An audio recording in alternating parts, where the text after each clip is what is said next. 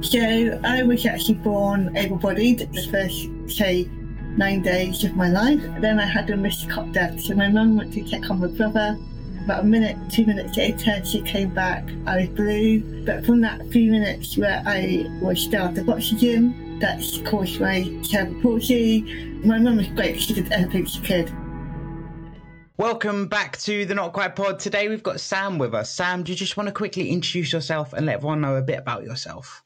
So yes, I'm Sam and I run InclusFit. So I am um, a qualified fitness, group fitness instructor, personal trainer. I specialise in um, neuro, neuro conditions and rehabilitation. I am also a disabled fitness presenter and I also have cerebral palsy.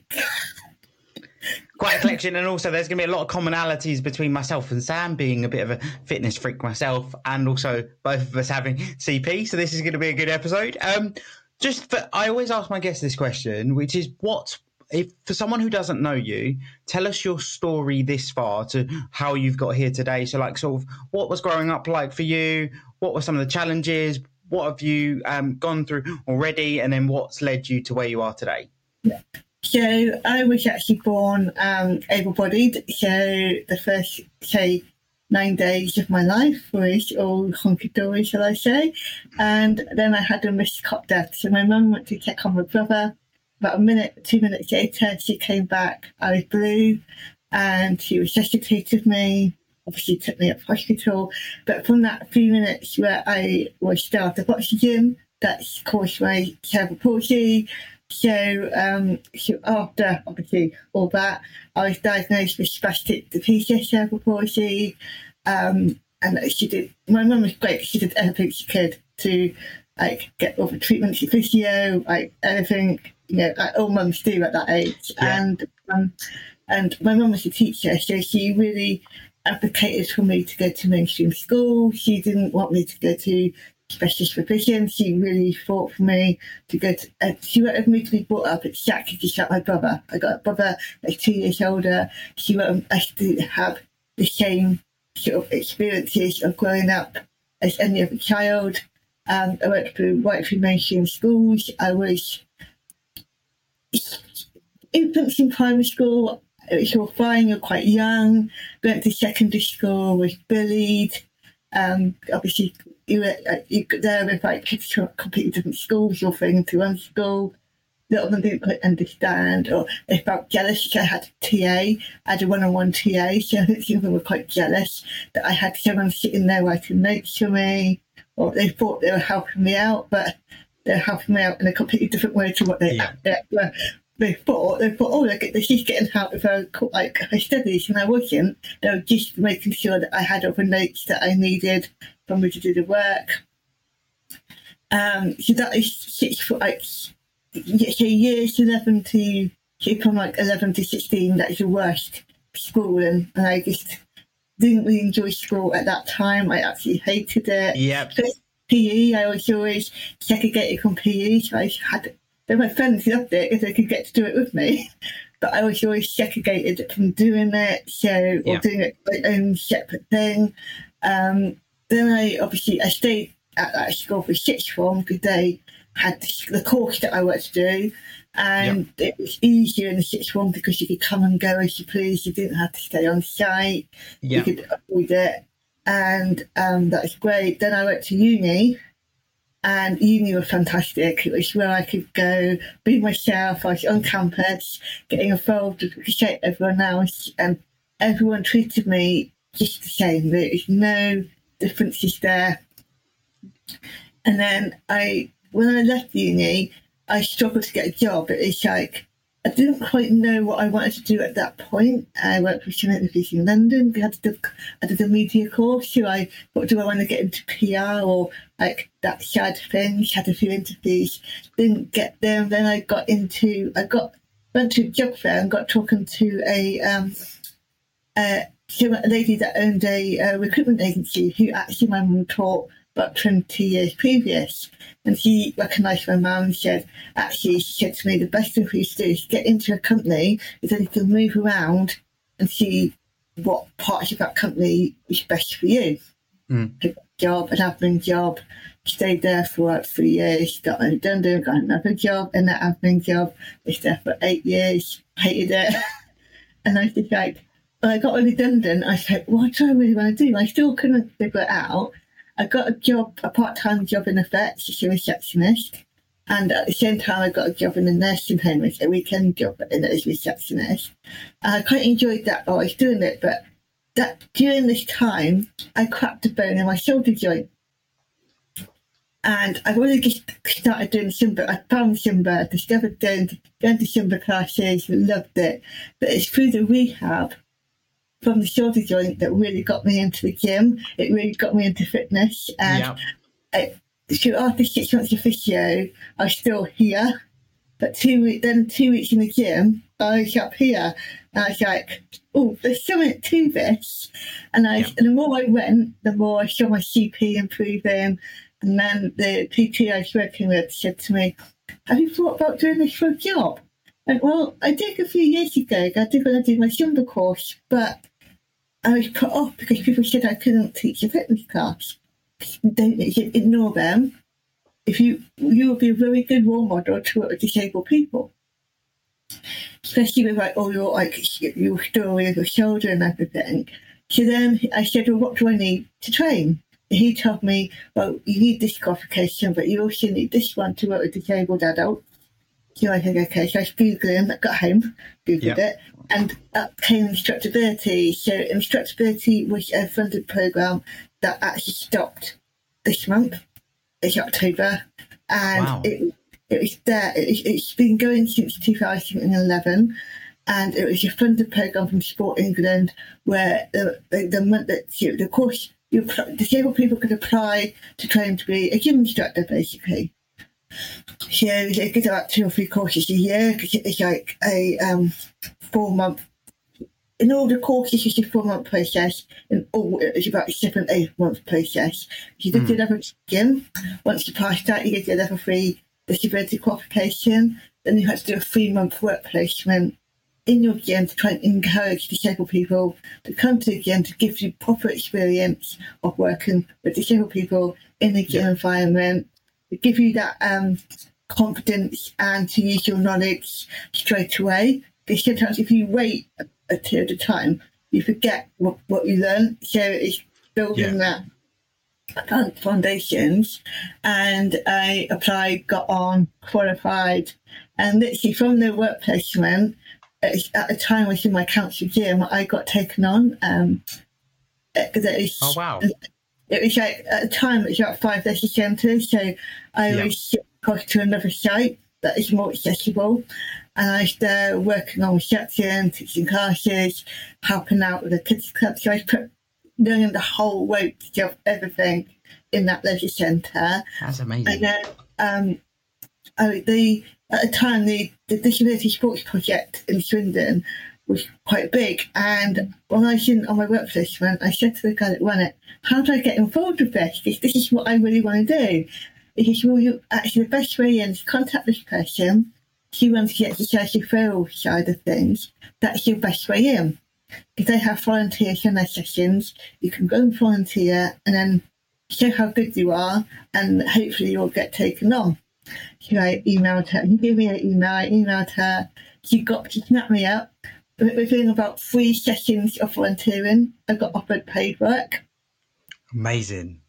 And the rest is history. I, I still work for the council now. I um, just finished managing project managing the disability sports project, which has been obviously um, it just it's after COVID. It's had a lot of changes, and I now hopefully I go back to work. I'm gonna be a health coach. So it's, there's some restructures and everything going on at the moment. So, um, but in but also during this time, I set up my own business.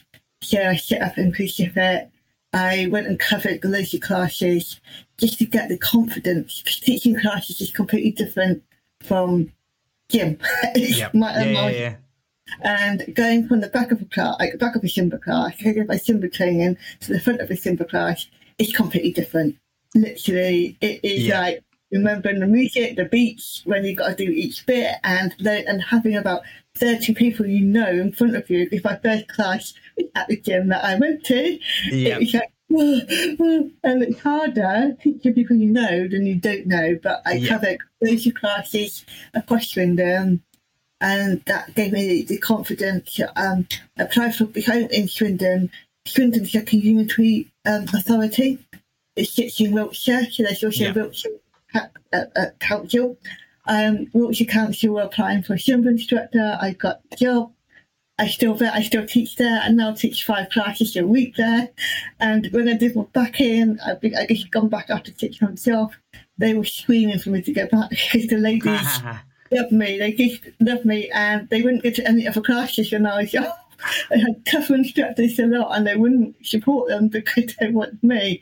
But that, that's my backbone, basically. Yeah, yeah, yeah. It sounds like um you've got a right um what's the word? Right, you've built right a right community around it, which sounds amazing. Yeah, and, and that's what I'm about because I, I do one online class a week called NeuroHit. This is for disabled people or people with long term health conditions. And I try and create a community. So they're not just coming for that class, they come in and have a chat. They can have a chat. So if they've got any concerns about the, the treatment they're having or, or they want to have treatment and they don't know where to get referred to, they can openly talk about it to the others in the group who all Yeah. have had their own experiences. So they've all got most of them have CP or a neuro condition, so they they actually know had good experiences, bad experiences, so they know how that person's feeling, so they can actually talk about it. They can talk to someone that fully understands where they are as well, because that's important too. Understanding a condition, the the ups and the downs that condition has is more is equally as important as the exercise, in my opinion. I completely agree. Like it's that whole thing of for me, it's that whole thing. No one gives you a handbook when you have a disability. No one gives you a handbook, and then you'll bump into someone with a problem, uh, and you're like, "Oh, I've got this problem," and they're like, "Oh, why don't you just do this?" And I'm like, "I didn't even know that existed." So that's why I didn't know that. So like for me, one of the ones I had that moment with was the Access to Work scheme. So the Access to Work scheme, for anyone that don't know, in a nutshell, they essentially can provide support for accessing work opportunities, whether that be additional equipment, you can even get support workers with it. It's a very slow process. It's definitely got it's definitely got some things that need ironing out. But I remember I was going through getting a new wheelchair, going through with the sales guy. Actually, he's been on the podcast before, Ashley, um, and he's gone to me, "Wait, do you work?" And I was like, "Yes." He was like, "Okay, forget everything we've just done, all the pricing and everything. Apply for this scheme, and it will reduce the cost significantly for you." But I literally had the moment of, why am I only finding out about this now? Why does no one talk about this? And it's the same thing of like people go through their journey with, particularly with disability, and it's like everyone's got a little nugget of information that someone else hasn't got. But no, it's really hard to connect people together to be like, oh, this person knows loads about this topic, and that's what we need to get to. Is what I always bang on about on this podcast, which is a referral culture. Not everyone needs to be an not everyone needs to be an expert or comfortable speaking about their disabilities, but we should be able to point to other people that can provide the information people need.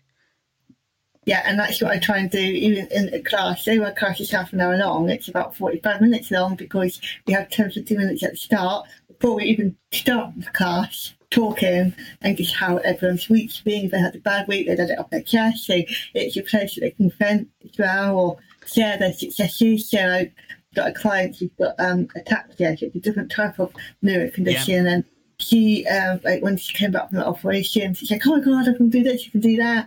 We put up our rehab, or she's gone, "I've avoided this up because I did my prehab beforehand, or the exercise worked, so I didn't need to have that part." And they all can share it together, and that's really important. I find that's really important because one bit, of, like you said, one bit of nugget can really help someone else. Like Yeah. I my, I had a slip disc in my back, so I had a bulging disc causing sciatica, go to the CP, I could hardly walk, pain was excruciating.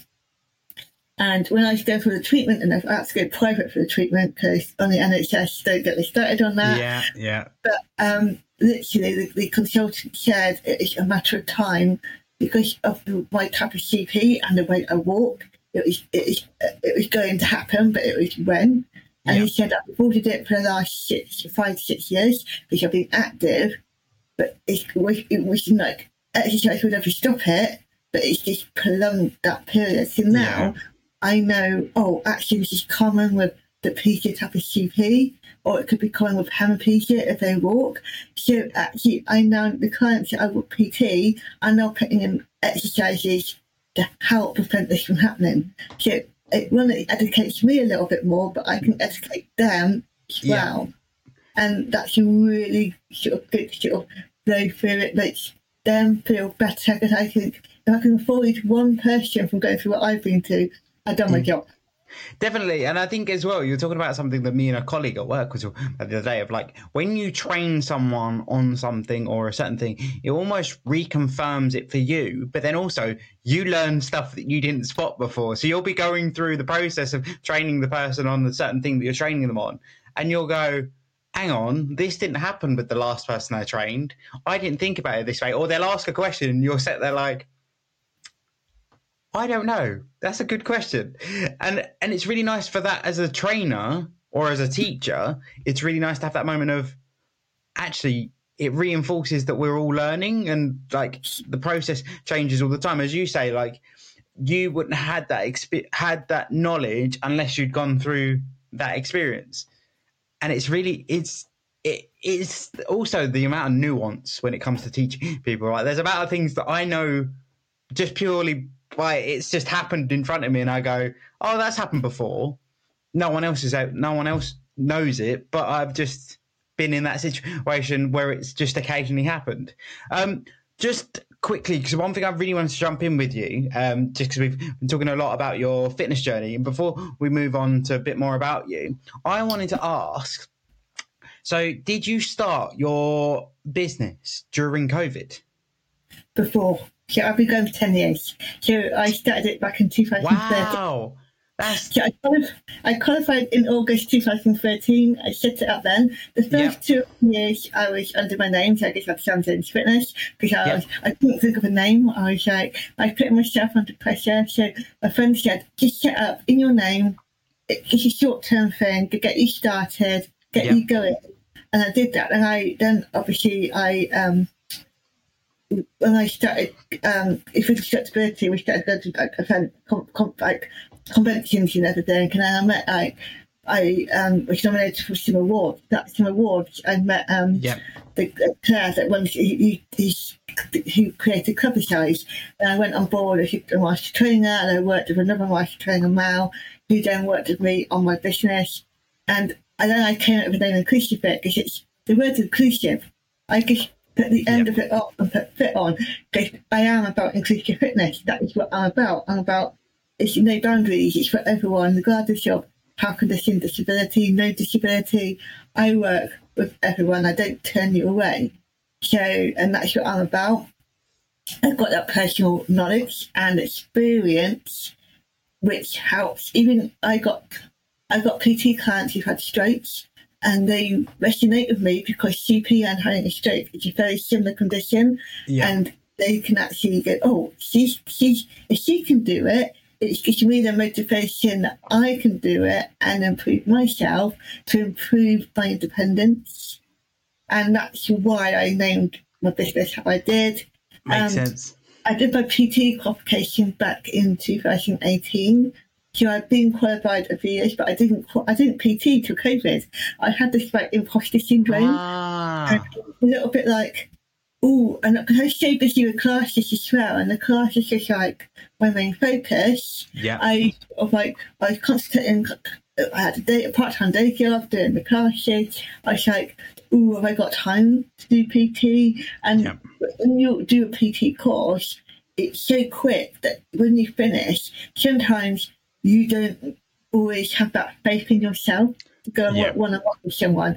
It is literally all this information thrown at you and you're trying to understand it. Yeah. So it's only during COVID and I was thinking about I had to go online with my classes and I was thinking, how can I make some money? Oh, I could do online PT. And then obviously what I did start with when we were in that gap between the first two lockdowns, I did but I got some face to face clients locally one had FND, one had spinal condition, and then that gave me the confidence. Oh, I am good enough. I do know what I'm doing. I then I then started doing online PT, and that just it just grew from there. And then I got all the confidence I needed to say, actually, I do know what I'm doing. I can do this. And and then about two years ago, I from a CP group, I got one of my longest clients, Vicky. He's got quad CP. I'm her fifth PT in about three years. She's gone through so many PTs. Yeah, yeah because they don't understand her. They try and push her too quickly. She can't walk, and they're trying to get her to do things like an able-bodied person. And then uh, she wasn't sure she could work with me online, so I said, "Right, let's get on Zoom. Let's have a consultation. let's let me talk to you." Let me reassure you that this can work. And we did. And then she goes, Right, when can we start? And I said, well, it's December. I said, right, let's have Christmas and New Year, and we're starting January. It's, you know, yeah. I don't work. I take two weeks off every Christmas and New Year. So I said, let's start in January. It'll be a new year. This then, it's a new start for you as well. Yeah. And she's um, in January, she'll be with me two years. Yeah, two wow. years. And she's changed so much. She's developed so much, and she's doing stuff that she's never ever done before. And and that's all from just sat like this on a laptop, like PTing her and getting her to show the, the different working on different parts of her body in in time when her body's able to do it. And it's just proven to me that it doesn't matter where you are in the world, I can sit yeah. here, PT yeah. you. And it's my knowledge of having CP and what works with me and working with other clients with different types of CP that I can then actually pass that on to them. I am so glad, also so glad that I didn't, because I was terrified that my research wasn't correct. Then when you were like, "I've been training for ten years," I was like, "Oh dear, whoops." Um, but actually, that makes a lot more sense now. It was through COVID. That makes a lot more sense. So it's really nice as well to hear that, like, almost your business evolved during COVID. Now, most businesses did, but I feel like a really tricky sector to evolve is PT because I myself, yeah, there's only so many home workouts you can do before you go stir crazy. It was it was a challenging time for anyone that's into fitness. Um, so how did you how did you sort of was that just a, a slow transition into more online clients or um, or was it a sort of it all took off kind of thing? it was a slow transition. I limit, I had my day job. I had to limit how many clients I could do. Yeah. I work in public health for my day job. So during COVID, I was working right through. We were doing like like food box deliveries. We were um, doing like prescription ones, dropping up, picking up prescriptions, dropping them off to adult or people at children. We were obviously doing all the COVID stuff as well. Um, and you know, like got put in registry doors, making sure people that had COVID were alive yeah. after they'd been back home. We could check on them, yeah. and I was working that out with my day job. So literally. I, I, the classes in the evening was I, I still taught my classes. That is my escape route from the day job because when you work during COVID, it's quite a lot. You uh, when you work like, on the front line, it is quite a lot of what we were we were seeing quite a lot. We we're hearing yeah. quite a lot actually it was like you had to take a break from your mind and yeah, yeah. we started doing PT and it was a slow film because I didn't want to rush into it and have too many clients in one day that I didn't cope. Yeah. And getting one client. And when I was confident with one client, I got another client. Then I, and it's slowly that way. And then um, that's how it evolved because obviously during COVID, the fitness industry allegedly the leisure industry took the biggest hit yeah. because it, it, received less help from the government. So obviously, a lot of places, a lot of gyms shut down. One of the gyms yeah. that I bought at, it closed. It never came back. So I lost four classes overnight. So it was like that transition as well. So, and even when after lockdown, we were the last, one of the last industries that could go back face to face. So we had to yeah. adapt very quickly. We had to like, it's like I was in Cuba. I I spent my 40th birthday at the start of March 2020 in Cuba, and I came back a week before lockdown. So I came back into the thick of things, like, what's going on? Oh wow! like a third world country. You know, we were in a country with no TV, and we were only hearing little nuggets from our tour guide. And then we on the plane on the way back, the pilot goes, "Yeah, the air, this is the, this is the air, the crew's last flight." And we're like, "Oh, what? What's going on?" And then coming back and seeing Wow. like, so dead, deserted, literally in the middle of the day, deserted. We could walk through it, like not see anyone. And then obviously coming back Whoa. in, in the car, the driver was telling us everything. We're like, oh, holy moly. Yeah, I um, was gonna say that must have been quite a shock. And literally, I, I was going to schools, going to nursing homes, teaching classes, and literally had loads of phone calls on my phone, like my voice messages that I couldn't pick up from Cuba. Oh, sorry, we've had to cancel it. We've had to, and it's like one after the other. Oh no. oh, right. And it's just this, and then obviously going on to instructor groups on Facebook and everyone's going online. So then, oh my God, I've got to go online, have I? I've got most of this online world, which I had to do to save my business. Yep. And that is how it really started at the classes, the adult classes. I did a class four nights a week. And it was just keeping that going for my clients. And then the PT evolved around that. It's amazing. I mean, one of my favorite parts of your story, like many people who have a strong love for fitness, I wanted to be a PT myself. Um, never took the leap, and the reason I never took the leap was like I was like, right, I'm in a wheelchair. How the hell am I going to show someone how to train? Because my my outlook was I wanted to be able to train anyone because I still had the knowledge. I still knew how it all worked.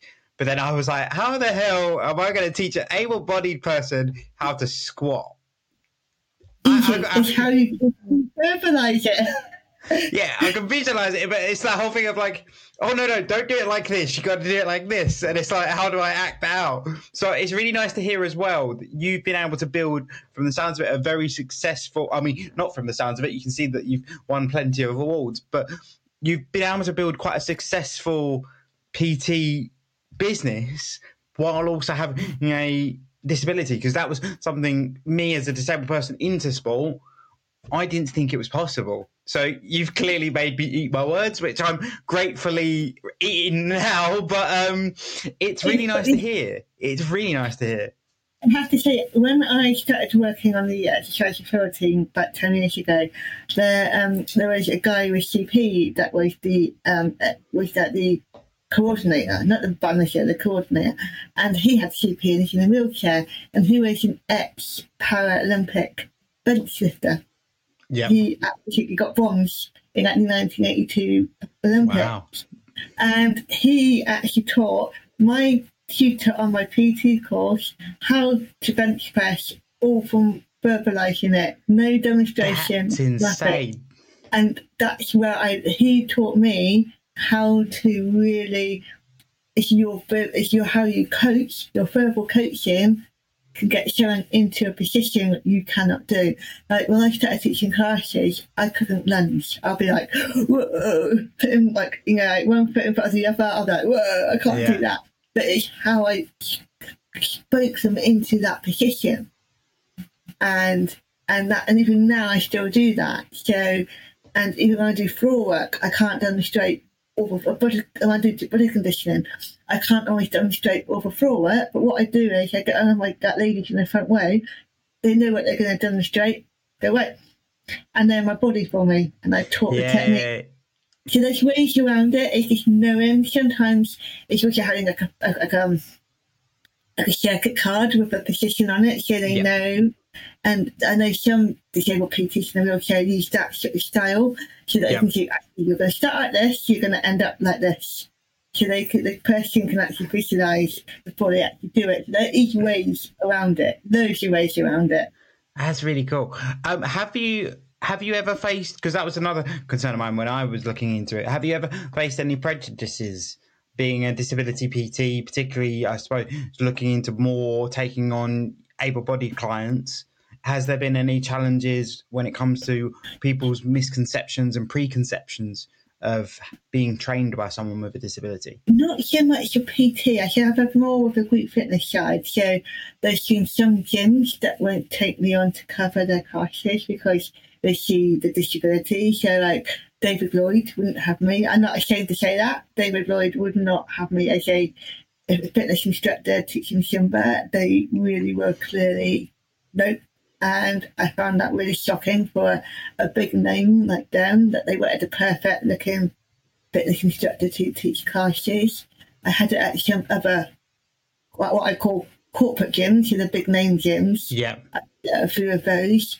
But I found, like, for me, the best ones, I tend to just get on with it. I ignore them. Yeah. I just get on with my own thing because, and also I find that some instructors, even community fitness instructors, you won't have me cover their classes.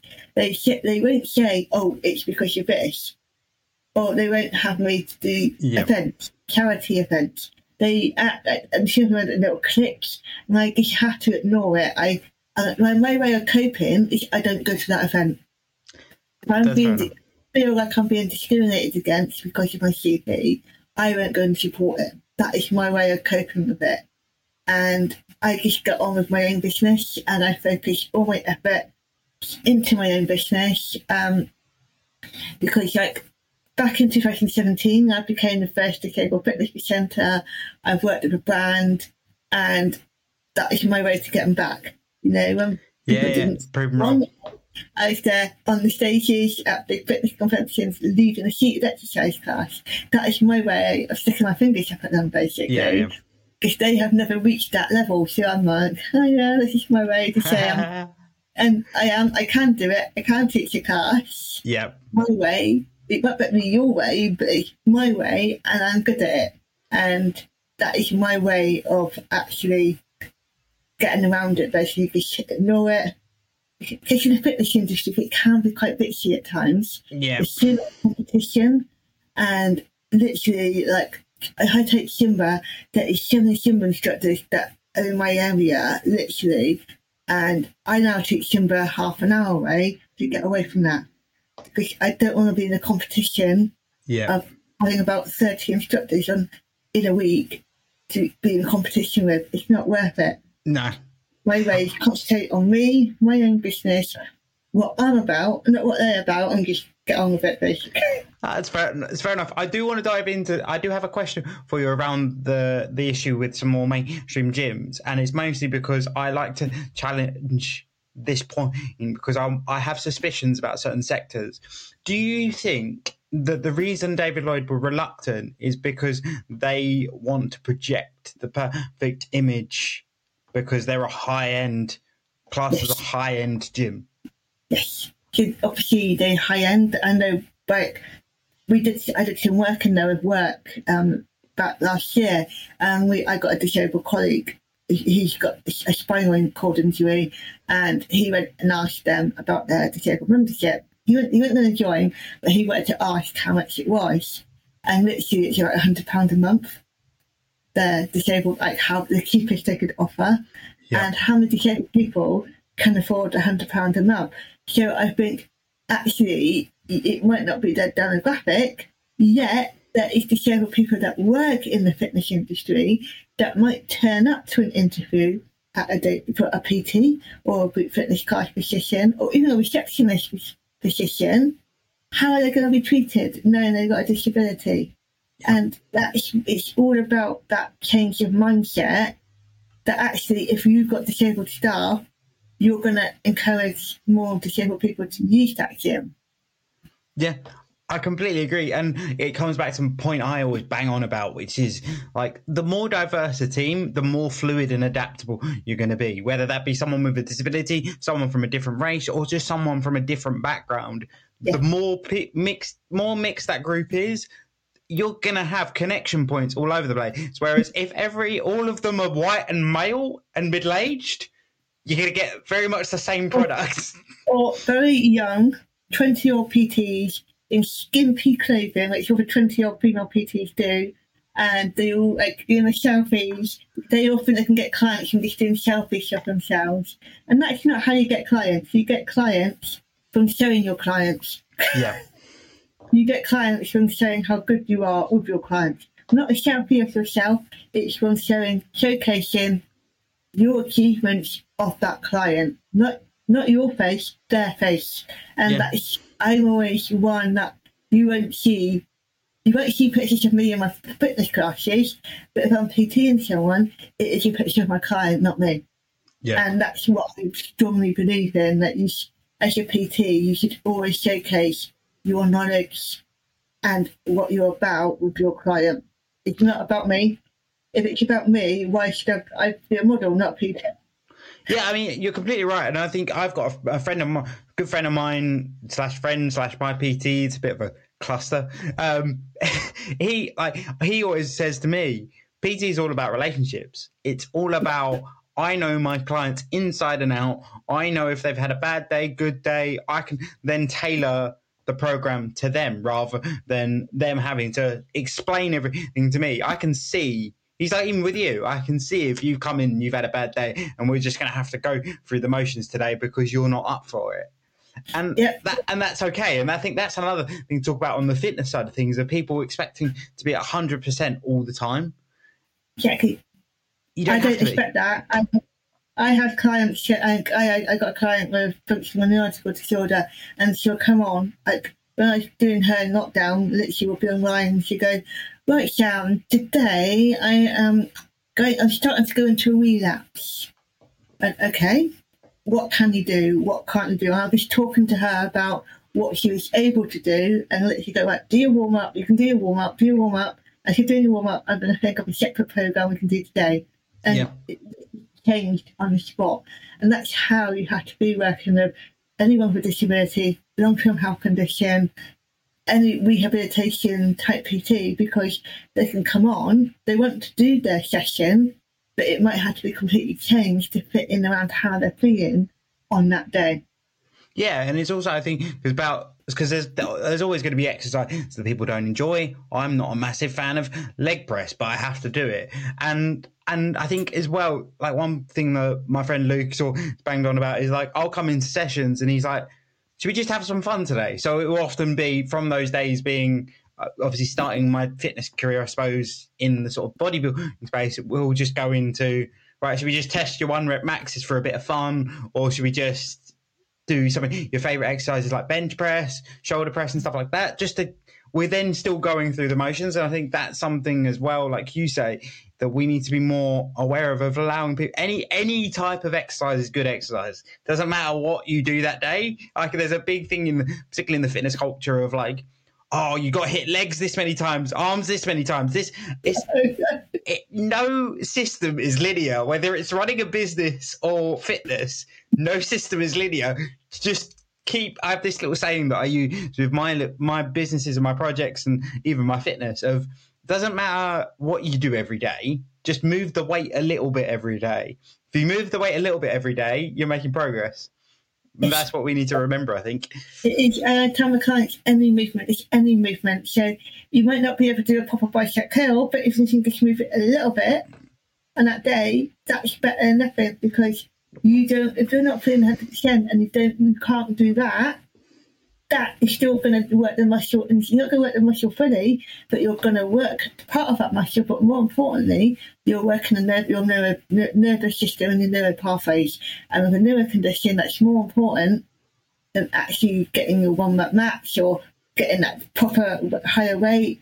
Or I've got to do 10 of these. If you just do two, that pathway's starting to be built again and you're getting all that connection, that connection's getting quicker and quicker and quicker. And with a neuro, neuro condition, is all about the nervous system.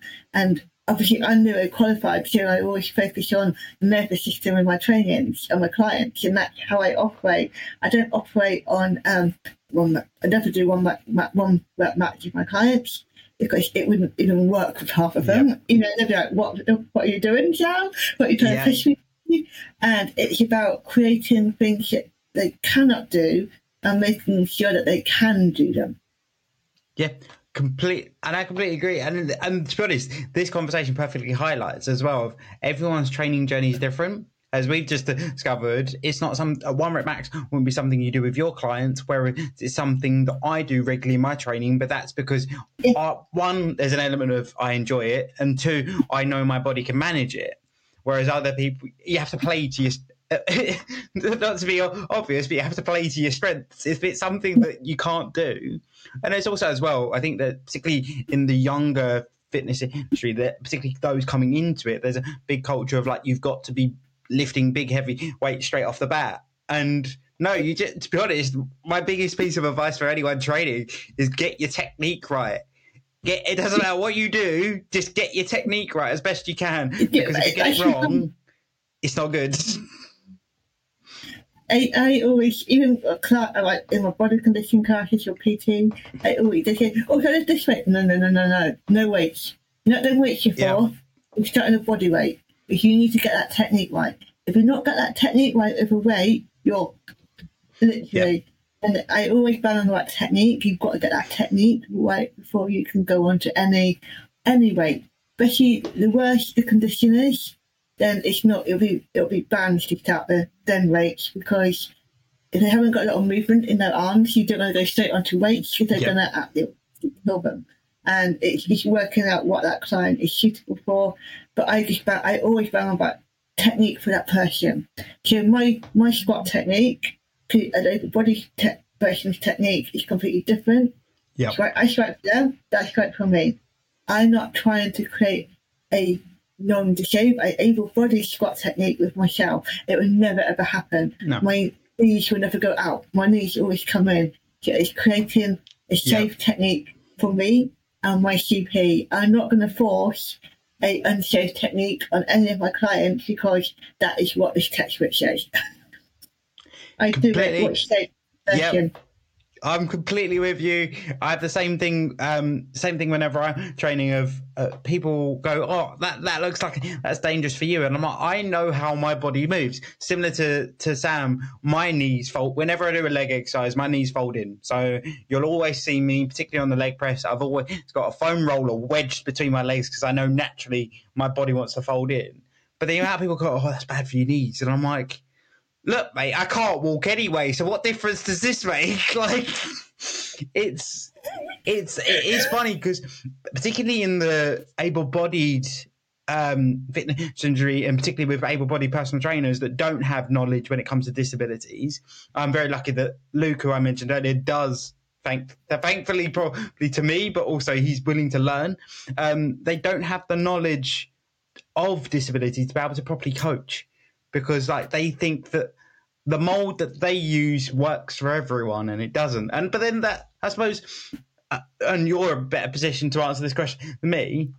Is that also the sign of a bad coach? If a coach has a one size fits all mentality, is that not a sign of a bad coach? I think it's how they've been trained. But also, it's because in the fitness industry, you've got your general level three PT qualification, which mm-hmm. means you're only told to teach or work with one on one or small group of up to six people of reasonably healthy adult. So, if, so that does not include disability, pre-postnatal health, long-term health conditions. There's separate conditions, separate there is separate qualifications for each of these. So there's like a level three disability qualification, there's exercise referral for long term health conditions, you've got your older adult qualification, your pre-postnatal qualification, there's also a kids qualification, and these are classed as special populations. So, and ten, there's a lot of PTs out there that will do their level three and think they can work with everyone. They think they, they have this sort of ego about them, but they think yeah. I can work. And they can't. Literally, I've even seen it with disabled PTs. They do the level 3 PT, they think they can work with disabled people because they've got a disability. Yet they're not insured to work with them because they've not got that qualification to work with them. A lot of people don't. A lot of people outside the industry don't realise how complicated it is with qualifications. And if you're not got that level three qualification, and you go, you say I worked with you and I didn't have a disability qualification, that mm-hmm. means that it, you got injured and you sued me, my insurance shouldn't cover me because I can't produce that certificate when you claim. Ah, okay. That's what it's about, and that's part of the issue. Like I'm one of these people that I've been working for fitness uh, like government bodies for like eight, nine years, and what I'm sort of saying to them is, to me, there should be a disability element of every course. Agreed. Level, level two ETM, level three PT, there should be an element of disability. It shouldn't be, or I have to do that qualification compulsory with that Yeah. course because there's more this day and age. There's more people with a disability and a health condition than there is able-bodied people. How many people have arthritis? How many people have got bad backs? How many people, you know, Mm. have like Yep. heart conditions. That so many people, yet actually the, the actually the PTs yet think they can work with everyone. It's this ego that they have set in them. Yet they often these PTs often have one program they give Yep. to every client. It's just knocked out for every client. Literally. And I've seen it happen and whereas I work with a client and that that program is set for that client. It's not I have not never given one that that program out for anyone else. It is done individual. It is very bespoke. But a lot of PTs they will either you like have like an app that helps create a program for them, or they have one like, one or two programs that just use for everyone. They can't they can't adapt for people outside that normal able body thing. So in a way, it could be a sign of a bad coach because it shows that they can't think on the spot, they can't adapt, or they Mm. don't want to improve their knowledge to work outside that Yeah, little. Yeah. It is a little remit now, and I say this on my trainings. This I key to the disability competition. I always say that actually that special populations are now no longer special population. To me, able-bodied people are the special population because they're in their minority now. They're Yeah. not. Yeah. You know, we are overtaking them. it's what I always bang on about when people come up to me like, "Oh, would you ever take a uh, like? What? Why are you that worried about the way the community's going?" And I said, "Because people don't realize, particularly the body community, they don't realize that actually there's a 99 percent chance that at some point in your life you're going to end up like us." Yeah. There is almost a zero, particularly when it comes to CP. There's almost a zero percent chance that we're going to have a eureka moment and every problem of ours is going to go away. And like.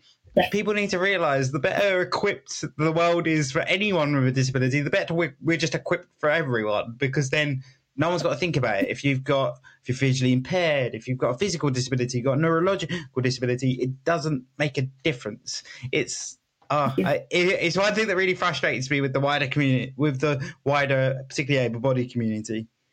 And it is, it is ableism, and it's the fact that they can't see disability until it happens to them, Yeah. until they're in a wheelchair, until they get arthritis that really means they can't hardly walk, and they have to use walking aids, or they have to use like stuff that we've relied on all our lives. It's, it's normal for us.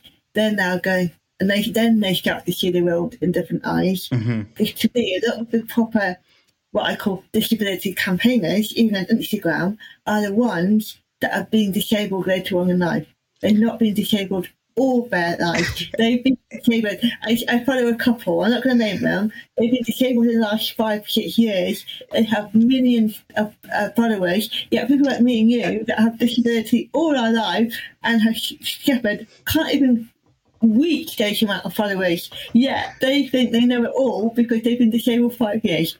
And honestly, you might as well take the words out of my mouth. It's, it's one of my biggest. I, it's really hard because I understand it. It's because they're able to speak on both perspectives. So I understand that aspect of it. But it's when they get really shouty, and I'm sat there like, mate, I've been here for like 23 years. You've been here for five. What are you getting all whingy about? Or it's my favorite thing of like, it's almost a bad thing, but the community that have been disabled longer, they almost have a mentality of like, that is just what it is. So, for example, like we, most people that have had a disability their entire life, particularly a physical disability, we know that trains are, are, are a bit of a grey area when it comes to physical disability. If some stations are accessible, some stations aren't. So, like, we take the approach of someone going, "Oh, that station's not accessible."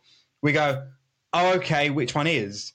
Whereas the the ones that have been disabled a shorter period of time often have the reaction of, "But why is it not accessible?" And it's like, honestly, you're not going to be able to change it in a day. So unfortunately, it is what it is, and you've got to work with it. Unfortunately, But and that's why I drive everywhere because I, I live in Swindon. I can drive everywhere, and I drive everywhere because it's easier. yeah, Literally, it Yeah. comes here to me. I can put all my stuff in the boot. I don't have to carry it. I can get in the car. I can drive, park up at a hotel. Boom. done. I got no worries about how I'm going to get there, if I'm going to get off a train, or if a hotel room is like, oh, I can't get, if you want to say I can't get in the hotel, and she did a whole yep. like video on it. I'm thinking, yes, this is normal. You know, I think, are you moaning too much? Because sometimes I think children can moan too much. I'm thinking, this is normal. This is, I'm 43. This has been happening for over 40 odd years. So it's not going to change in the next yeah. two or three years. 10 years, you know? You it's can't, re- you're not going to. It's really hard. I understand, but besides, this is the worst thing with me. I'm completely in your camp.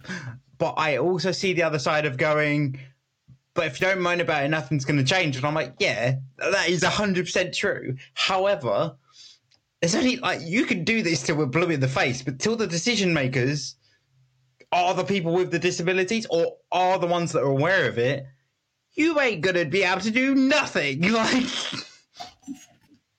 Like, I do see that point, you know, but I would like we both when you did it for disability all your life and you've had to adapt.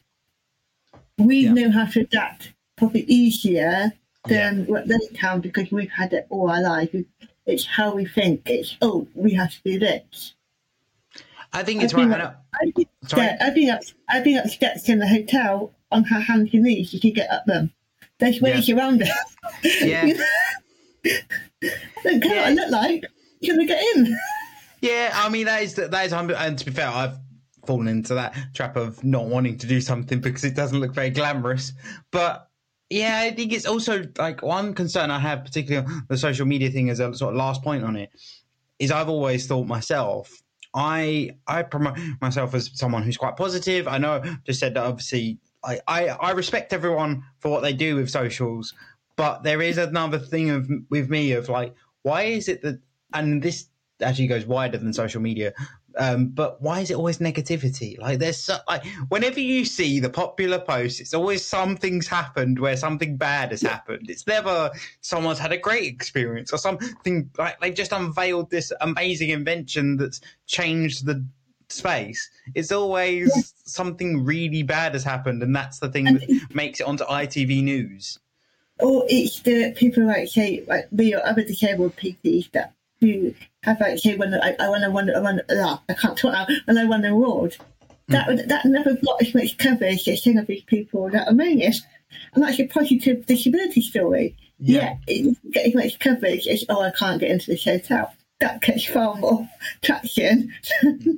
yeah, it's very true. It is so true. And actually, one of the things I wanted to ask you as a as a um as a disabled businesswoman is what's one of the biggest challenges you've had with building your business um, throughout the years that you've done it?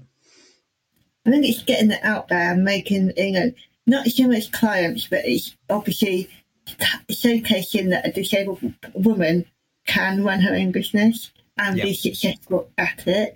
And actually, you know, you obviously you know this as a disabled person, we have challenges in our way every day, from getting out of bed, getting dressed, leading general life.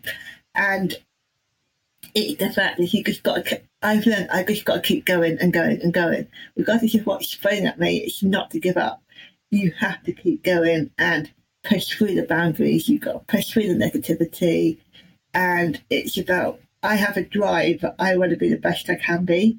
And I want my business to be the best I can be. And I've always fought, pushed through. Like when I we stopped working with a band that I was presenting, I sort of I sort of went quiet for a little bit while I sort of rediscovered myself. And now I'm getting back out there and presenting again next year. So I'm um, sort of presenting my own band now. And now I'm focusing on that. And it's making sure that I'm seen as the same as non disabled instructors.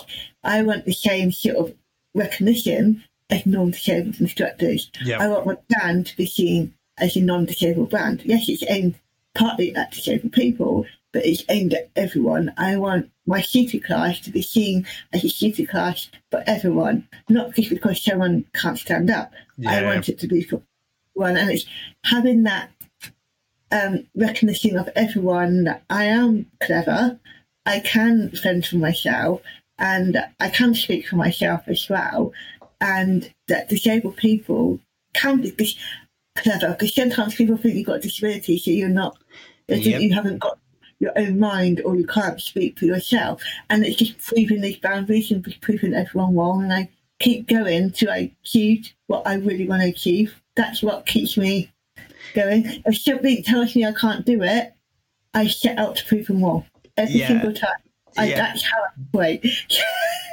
one of the worst things I've spotted in mo- well, not worst things, it's one of our best things, but one of the things I've spotted in most disabled people is most of us have got this weird chip on our shoulder. We've got this weird, like, got to prove a point, got to stick it to someone, got to do something. It's it's funny because it's it's a great driver. Like the worst thing is that can be seen as a massive negative. Actually, it means that we just go get. Like that's the that's how most of the disabled community work is like look, we've been dealt these cards. We've just got to kind of get on with it where we can, and then think, see where it goes. I think, I think people with like say long term health conditions that got worse as they got older, and they go, "Oh, I tried this, but I can't do it anymore." I go, "Well, what's stopping you?" Literally, what is stopping you? Because you can do it. You just got to adapt to do it. You just got to find your own way to do it.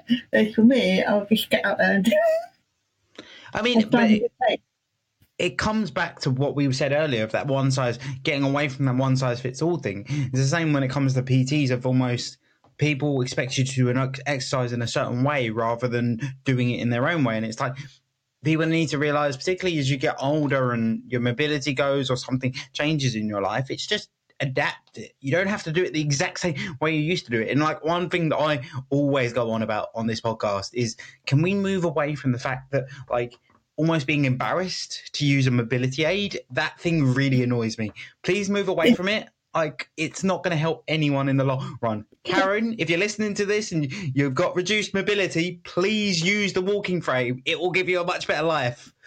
Okay, when I my, I went away in July when my back was getting worse, and I was using. I got. I'm a walk. I'm a walk, an Nordic walking instructor, so I got walking poles. Yeah. I was using them to walk because I couldn't walk without on my own. But when I went on holiday, we went to North Wales with my family, I hired a scooter.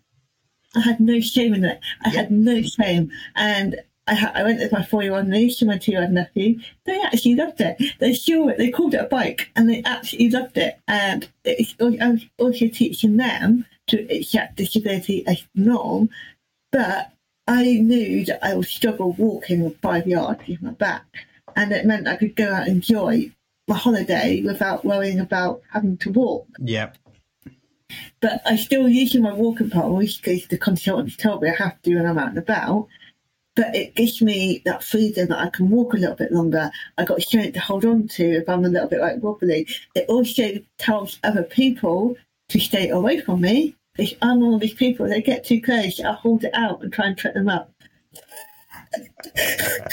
I love that. I love that so much. Just as a closing point on this thing, on this segment, is um, like you say, it's that whole thing of you don't have to use things all the time. Use them when you need them, like because as you say, it enhances the experience of like I've got people I know where they know they can't walk long distances, but they refuse to use a wheelchair or walking aid, and I'm like, but if you're if the aid is going to make the experience more enjoyable why not use the aid? If you're going to be in pain the entire time, what's the benefit? If we're going out for a nice meal or a nice walk or we're going somewhere shopping, just use the aid. It really is one of my biggest frustrations. And I tell people if you don't want to use your walking stick, get Nordic walking poles. You, they, you can get them at the bell bottom ends, or you can change the bottoms of them, and they're not they're not they don't look clinical. They yeah. look you're going for a fitness walk. So it's not it's a walking aid in a completely different way. So they're thinner, they're lighter, but they still do the same job as a walking stick. And they're probably better for your posture as well. And that's what I try and tell people, like, use these to start with because then you don't think you're using a walking stick. I completely agree, and it's that whole thing of like I think just as a as a proper closing point on the topic of like we need to move away from the clinical element of of aids. Anyway, it's something we talk about all the time. Is moving away from this whole thing of like uh, every disabled bathroom looking like something out of a hospital, every pair of crutches looking like the NHS ones, and all of that we need to move away from. One thing I just, um, uh, one thing that I did want to talk to you about before we finish up is your presenting. You touched on it earlier. How did you get into presenting? Because that's quite a unique thing to get into. It is. It's so technical only the best of the best percent, basically. You've got to be really good at what you do to percent. It's like what I call the top end of the fitness industry. So, like a managing director type. You know yeah. what I mean? Like, yeah, yeah, yeah. Like, you know, and I started working with a band at Shosha Dark Fitness. They were, they contacted me after I won an award because I didn't, I talk about city fitness and I wrote a blog about how they're working the disabled fitness percentage. And the fact is that seated fitness was obviously very slow and designed for 80 year olds. Where, whereas a 20 year old disabled person that's in a wheelchair, they're going to go, do, do, mm. you know, they weren't showing normal speed, but yeah. shut down. So we created, they created a band called Seated Social, and I worked with them on that. And they have me present it at events because obviously I'm I was disabled and they built a great person to present it to to um, non-disabled people, and so I presented it. It's called International Fitness Showcase. At Winter Gardens every March. It's one of the biggest fitness conventions in the UK. I presented at Move It, which is a dance show. Yeah. Um, Elevate, which is like a big fitness event in London. LIW, and some other other once I presented that, and I spent a year traveling around the UK, presenting, loved it. That's mad. But, that is insane. Yeah. I, and I, obviously, I wanted to do my own brand, so I sort of stepped down from the, uh, the, the company I was working for because you get told what to do. When you're working for someone else, you get told you've got to do this, you've got to do that. And yeah. I didn't have much of a choice in what I was doing, if that makes sense. I, I wanted to have my own yeah. free will. So, and I've been working with like EMD, who's like the governing body for group exercise, in um, creating my own class. And I've been, since 2018, I've been teaching my own class. And I think with COVID, it's just getting, it, everything just gets jolted. And then two years ago, I took on a full time secondment at work, and that finished in April. So I had no time to get I guess it, my my business. You know, I was just, just teaching what classes I had to teach. The PT clients, I had no new ones. Then I went part time in April. I could really focus back on the presenting again. I worked with my mentor, who he's a she's a presenter herself, and she's helped me get back onto that thing. I got my first gig in January with my own nice. class, and it's one thing I, I want to make these fitness weekends accessible. When you go to fitness weekends, it's all able-bodied people. It's instructors, their clients, whereas you don't see a disabled person. And I really want to make them more accessible to disabled clients. Because if disabled clients like a fitness class, why can't they go to a fitness weekend and enjoy quite a lot in one go? There's no reason why they can't. No. Yeah, I completely agree. And it comes down to that whole thing of catering to a bigger audience and also utilizing the purple pound, which I constantly bang on about on this on this podcast I, as well. I, I got that on my tutor as well.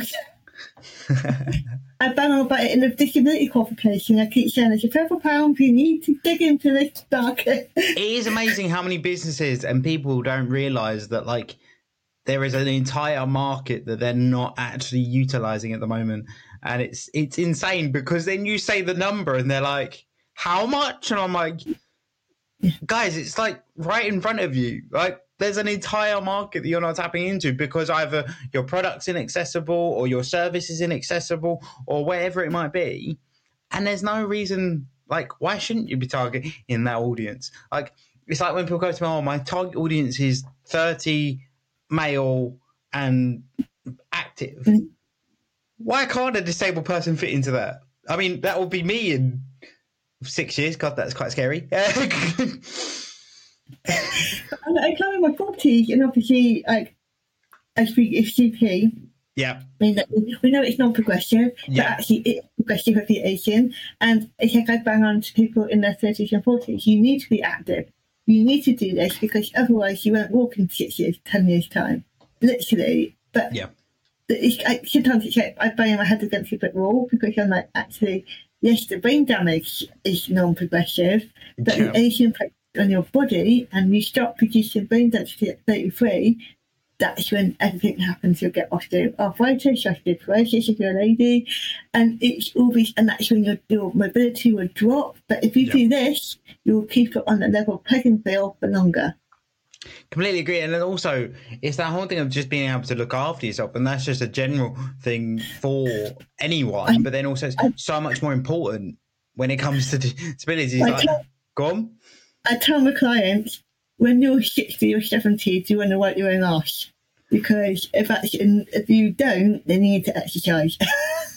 Completely. And there you go. There you go. If you it's easy, you got to exercise if you want to work your own ass. And I think that's a good place as well to ask the last question, which is what's one piece of politically correctness that you really strongly agree with or disagree with? It doesn't have to be disability related, it can be something completely different.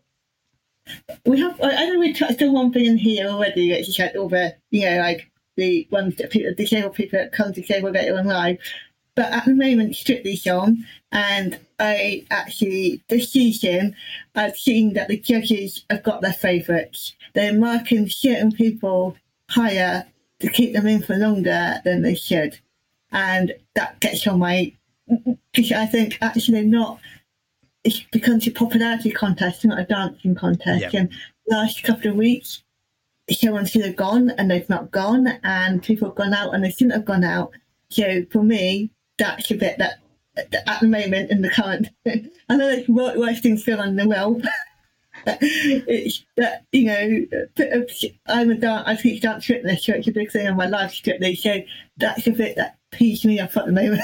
To be fair, I also just don't like Craig Revel Horwood. Whenever I watch the show, I'm like, I just don't. You're just annoying. Like you're not even mean. You're just annoying. And it's like, yeah. I mean, I'm. I'll hold my hands up. My other half, Gina, she loves Strictly. I'm. I'm a bit on the fence. I also particularly like the first few weeks. I'm like, guys, this show's like two hours long, and like, there's only so much dancing around a room you can watch.